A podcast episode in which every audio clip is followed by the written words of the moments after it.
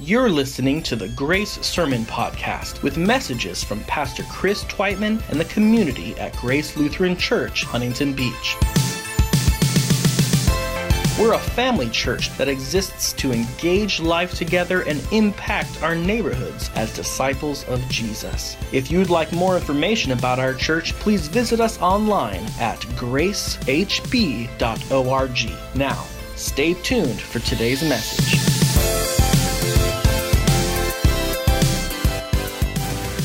Reason why we're here this morning, the story that brings us together. It's from the Gospel of John, chapter 20, verses 1 through 18, and it's on page 741 in the Bible that's there in the pew.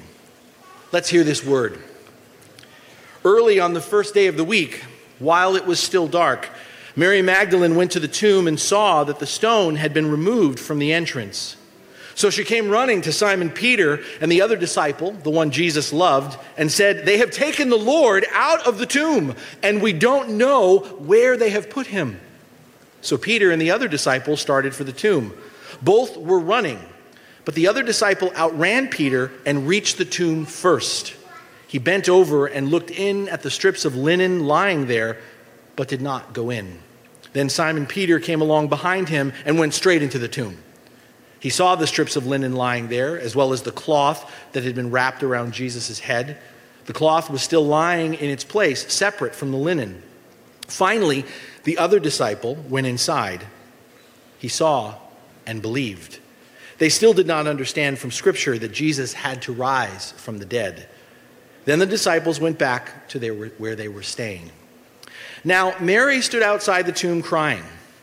As she wept, she bent over to look into the tomb and saw two angels in white seated where Jesus' body had been, one at the head and the other at the foot. They asked her, Woman, why are you crying? They have taken my Lord away, she said, and I don't know where they have put him. At this, she turned around and saw Jesus standing there, but she did not realize it was Jesus. He asked her, Woman, why are you crying? Who is it you are looking for? Thinking he was the gardener, she said, Sir, if you have carried him away, tell me where you have put him, and I will get him. Jesus said to her, Mary. She turned toward him and cried out in Aramaic, Rabboni, which means teacher. Jesus said, Do not hold on to me, for I have not yet ascended to the Father. Go instead to my brothers and tell them, I am ascending to my Father and your Father, to my God and your God. Mary Magdalene went to the disciples with the news I have seen the Lord. And she told them all that he had said, all these things that he had said to her. This is the word of the Lord. Thanks be to God. Jesus was dead. They were there when they crucified my Lord. They saw it happen. Jesus died, not from wounds of being nailed to the cross, but by slow asphyxiation as he struggled to lift his beaten body to breathe. Finally, he breathed his last and died. The Roman soldiers didn't need to break his legs to ensure he died. Jesus was dead. They pierced his side, and congealed blood provided the verification they needed. Jesus was dead. His body was taken down from the cross, properly cleaned, wrapped in linens and spices, and placed in a new tomb cut from rock. Jesus was in the grave. That's what those who were there on Friday knew when they came back on Sunday. That's what those who stuck around long enough saw as the stone was rolled in front of the tomb. Jesus was dead and buried. When Mary Magdalene first arrives, she does not come expecting resurrection. Mary, one of the last to leave Jesus as he died, comes to grieve and mourn. The cross Jesus hung upon is still perched outside of the city, visible against the morning horizon as she walks to the garden. Its message intended to communicate this is the way things are. This is the way things will always be. Pontius Pilate who had signed Jesus' death order, positions guards before Christ's tomb, an exercise as much about extra security as it was to enforce Rome's perceived authority over life and death. No one was expecting resurrection. All the gospel writers agree on this. Each of the four, Matthew, Mark, Luke, and John, tell different parts of the story. No single telling could ever be enough, so their details differ. They describe different participants, sometimes diverging experiences, but all four gospels are utterly consistent on this point. Nobody was anticipating resurrection. They also completely agree on something else, something surprising that first Mary and then later Peter and John confirmed. The body was not in the tomb. The soldiers were not at their posts. The massive stone had been rolled away.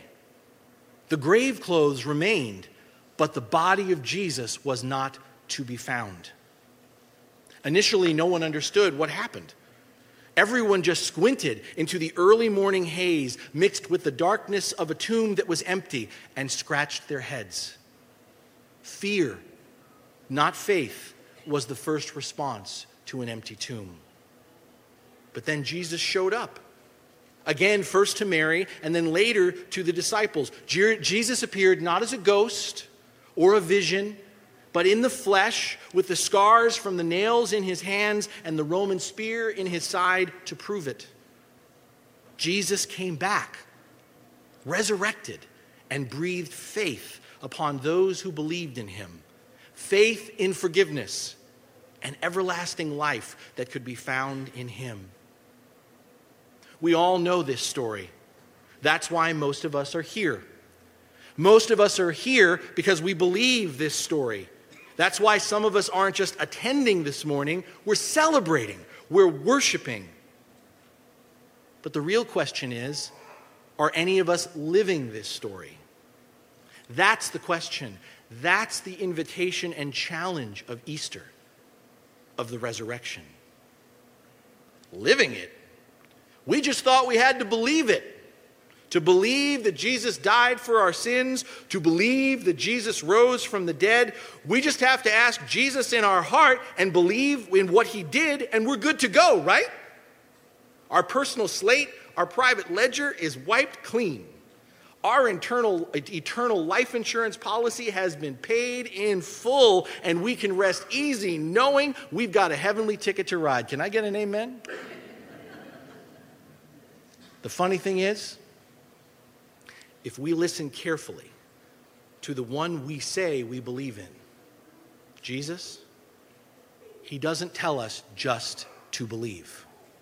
Jesus doesn't come back from the dead to his disciples and ask, Do you believe who I am? Do you believe what I've done for you? Have you asked me into your heart? Is that a yes to all my questions? Okay, peace out. See you later. I'll meet you at the pearly gates. When your number is up, just say you're with me and I'll make sure you get in. I'll save you a seat in the afterlife. Nope. Nope. Search the scriptures. All of them. Read all those red letter sections carefully. Don't just cherry pick a verse here or there and try to make the Bible or Jesus say what you want him to say. Because the thing is, Jesus in the way he lives before he goes to the cross, Jesus in the manner he faces the cross, and Jesus after he comes back from death on the cross says the same thing Follow me. Don't just believe in me. Don't just believe in my resurrection. Die to yourself and live my resurrection. Live my resurrection by letting me live in you. Go and share what you have received from me. Live my resurrection. Let me live in you by loving others the way I have loved you. And so, as we gather this morning on Easter Sunday, the first thing we may have to realize is what we believe may be more wrong than it is right. My friends, if the extent of the good news that gathers us together this morning only goes so far as the forgiveness of my sins, as the assurance of my life after death, then we have not only merely skimmed the surface of the gospel, the part of the gospel that we have heard, we have terribly and dangerously skewed. What changes today? What we celebrate today? Because Jesus lives and death is defeated is so much more than some palsy wowsy me and Jesus affair. So much more than the canceling of my individual debts, the washing away of my mistakes, the wrongs I've done. It's so much more than a heavenly death insurance policy that we can just wait to cash in on some future date. Let me be clear so there can be no misunderstanding. The good news of the resurrection of Jesus Christ is no less than the forgiveness of human sin and the offer of everlasting life. The gospel is no less than this, but it is so much more. So much more than we tell ourselves. So much more than what we've settled for. John, one of the first disciples and the writer of this account of the life, death, and resurrection of Jesus Christ, testifies to the much larger scope and canvas of the gospel when he declares in the most famous verse, which even those who are not Jesus followers recognize For God so loved not the individual, for God so loved the world that he gave his one and only Son. Christianity isn't a private religion. Christianity isn't some mere narcissistic transaction between God and Christ with you or me or him or her alone.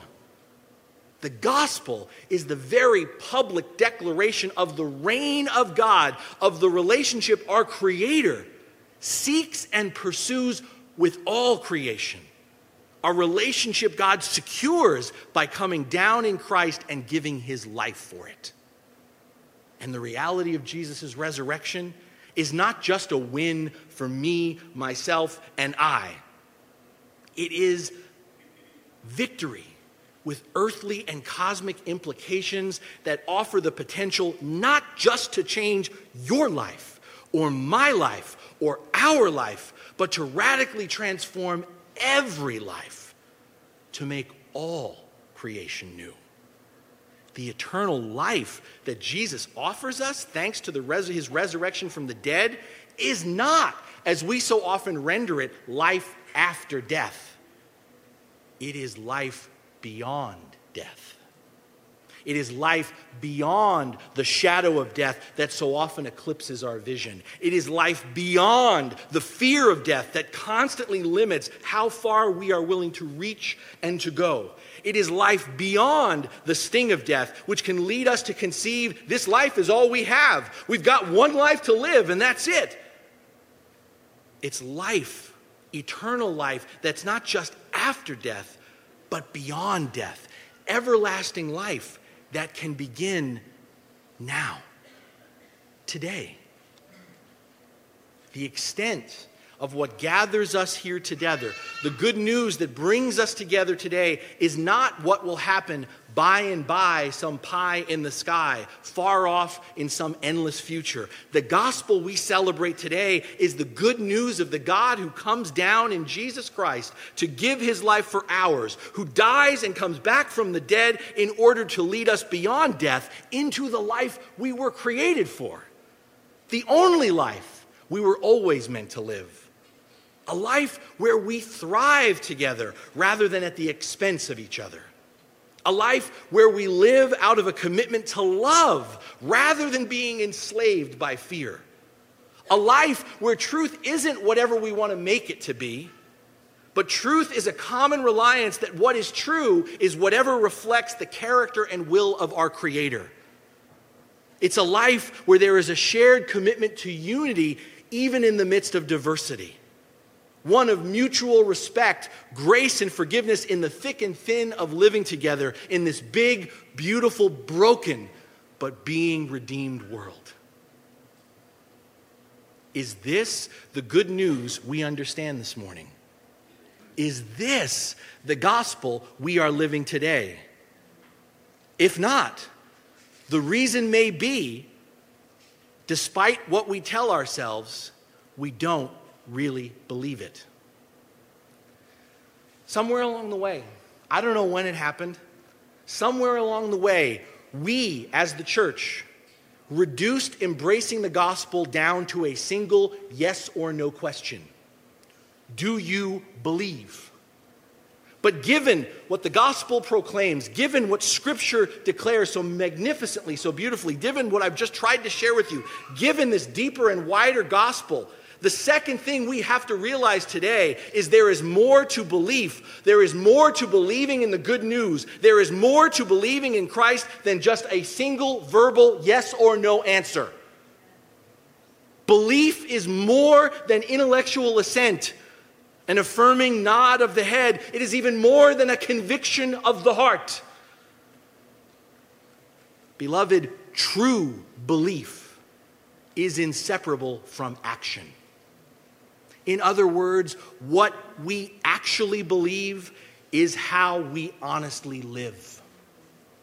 To say I believe means I will give my life to it. To say I believe means I will align my life with it. To say I believe is to say I will make whatever I believe real and present in my life and in this world. And through the work of the cross and the victory of the resurrection, the gift of the Holy Spirit, Jesus gives us faith something, someone to believe in.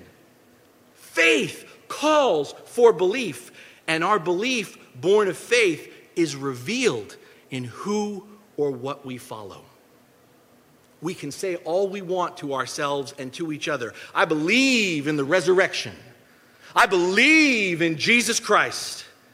But if all we are doing is giving intellectual assent to these statements, if the sum total of our movement in response to these declarations of faith is a warm fluttering of our hearts, then what we claim to believe is a lie.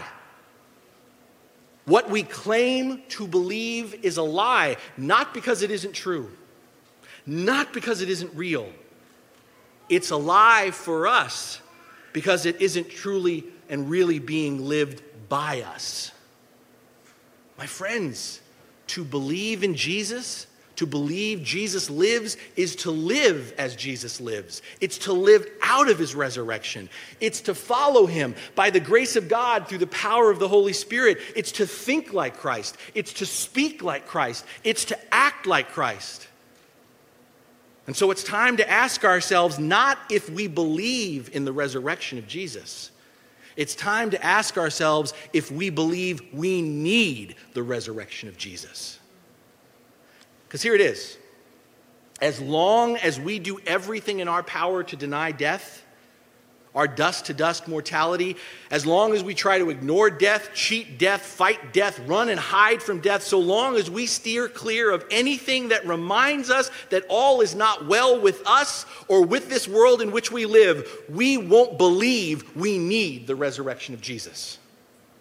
As long as we keep working so hard to keep ourselves too comfortable to care, perfectly content to amuse ourselves in our ivory towers, pulling the shade on anything that might disturb us, remind us of our privilege over and against another's disadvantage, we won't believe we need the resurrection of Jesus.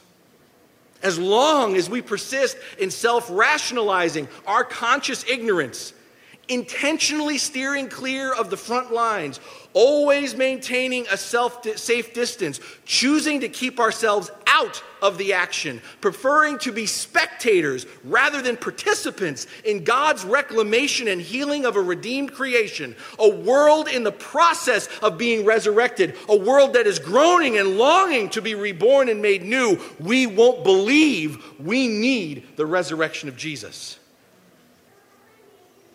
It is only, only, only when we dare to have eyes to see and a heart willing to be broken before all the corporate evidence of human misery, human generated injustice, human generated affliction, that we will hunger for the resurrection of Jesus.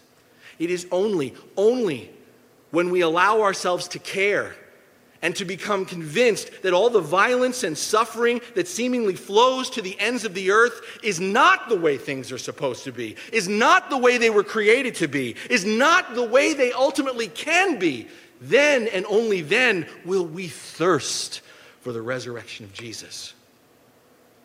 It is only, only as we confess we are not removed from the pain and problems of this world that we are complicit in the brokenness of creation, both in what we have done and in what we have left undone.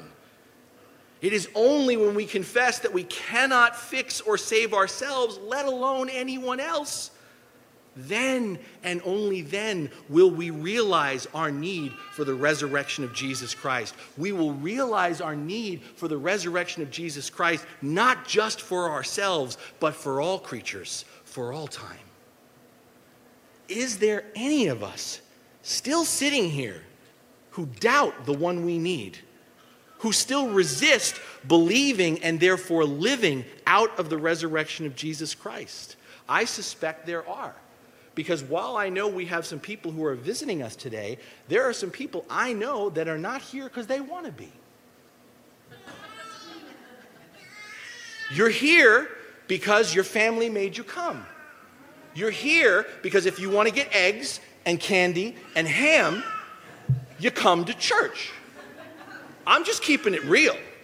You're here because, well, it's Easter, okay, I'll show up. And you're here, and maybe you've never been to church before, never had wanted to do, have anything to do it, never did have anything to do it, or maybe you're here because you've been, you've been burned, ain't been back. I know I'm speaking to at least one person today, and I suspect it's more than one person. But if that's you, if you're sitting here struggling, living the resurrection, I don't even know if I think any of this is true. I don't even know if I believe that Jesus was real or was resurrected, then I'm talking to you right now. And I'm asking you to, to consider this. What if? What if the gospel you've been hearing about Jesus is more than you've been told? What if it's more than the personal assurance of an afterlife that is disconnected from each person's connection and responsibility to these circles of community that we share in this life? What if the good news you've seen reflected by the church a church that is just as much a work in progress as you are, that is just as much in need of grace as we all are, and forgiveness. What if the good news you've seen reflected by the church is more than allowing the resurrection of Jesus Christ to give us cause for hope later, even as it excuses Christians from a call to action now? What if? the resurrection of Jesus you're struggling to believe is more than something that can be proved definitively? What if it's something that will not submit to the standards and limits of our human rationality? What if human reason, what we can see, analyze, explain, our ability to understand, is not the sole arbiter of truth? What if there are more things in heaven and on earth than are dreamt of in our philosophy? What if? The truth that is Jesus, the truth of Christ's resurrection, awakens possibilities not confined to our human understanding. What if there is a new way of seeing and believing, extended by the God who is beyond reason? What if there will be a new heaven and a new earth? What if there can be a new start, a new direction, a new future? What if there is a new way to be human through God in Christ who comes down to face the inevitability of our death and at the same time to make real the impossibility of our resurrection? What if? The birth of new life that breaks through all human understanding changes not only what it means to die, but what it means to live, not tomorrow, not eventually, but today. What if? Are you willing to receive that faith? Are you willing to embrace the promise of this good news that is being extended to you in Jesus Christ? Are you willing to entrust yourself to the loving audacity of the God who generates life from death? Who has the gracious tenacity to purpose to wipe away every tear, to right every wrong, to restore all that's been lost, to reconcile everything that's been broken? What if? What have you got to lose? And what could the world possibly gain if you didn't just believe in the resurrection of Jesus Christ, but actually lived it? lived out of Jesus' radical act of conclusion, inclusion, lived out of Christ's defiant stance of resistance against any person or power where life is threatened, demeaned, violated, or cast down. What if you lived like that? What if we all lived like that? What if we didn't just believe in the resurrection? What if we lived the resurrection? how would you be changed? How would we be transformed? How would this world be different? My friends, we can run away and hide from death. we can fight back against death all we want, but we're no match for death. But we gather here today, we celebrate, we worship because Jesus is more than a match for death. The resurrection of Christ declares once and for all the love of Christ is greater than death. Yes, the sting of death is sin. Yes, we grow tired and weak. Yes, we stand powerless and empty before the shadow of death that looms over us the very moment we're born into this fallen world. But the resurrected love of Christ relieves the sting of all of this by offering us forgiveness. The resurrected love of Christ lifts us up and renews our strength so that we can run and not grow weary, so that we can walk and not be faint, so that we can soar on wings like eagles, not just when death comes knocking at our door, but so that we can flourish here and now in the life God intended us to live, not just tomorrow, but today. And when the grim reaper finally comes for us and stares us coldly in the face, we will not find ourselves powerless and empty. In Christ, each one of us can look death in the eye and say, You lose. Jesus wins. Never say die. Never say die. That's the rallying cry of a people who don't just believe in resurrection, but who live out of the resurrection of Christ. Because, beloved, resurrection is more than a story we retell year after year about a man named Jesus who comes back from the dead. The resurrection is the gospel. It's the good news of the God who comes down in Jesus Christ to challenge the status quo and turn our understanding of what life is upside down and therefore what we live for upside down. The resurrection of Jesus Christ is good news that we can and we must live, not just by believing in Jesus, but by following Jesus with everything we have. To practice resurrection, to not just say, but live, never say die, is to cling to Jesus to follow Christ because Christ alone has the words of eternal life. Christ alone is the way and truth we have been looking for because Christ alone in our body and soul is our refuge and strength, our very present help in times of our trouble and need. We cling to Jesus by following Jesus, and following Jesus is not about checking out, it's about diving in. By the grace of God, breaking the cycles of death that mark our lives, that mark our communities, that mark this world. My friends, death has had its day, and that day has come and gone. The tomb is empty. Jesus, once dead and buried, is risen. Jesus lives. His living presence is forever in this world, and therefore the dead not need stay dead. The worst does not have to be the last. The broken will not remain broken, and by the grace of God, the end is only the beginning. Thanks to Jesus, death is no longer the conclusion of our lives, and therefore death need not be the substance of our lives. Therefore, I say to you, to us all, in the name of Jesus, let us say, never say die.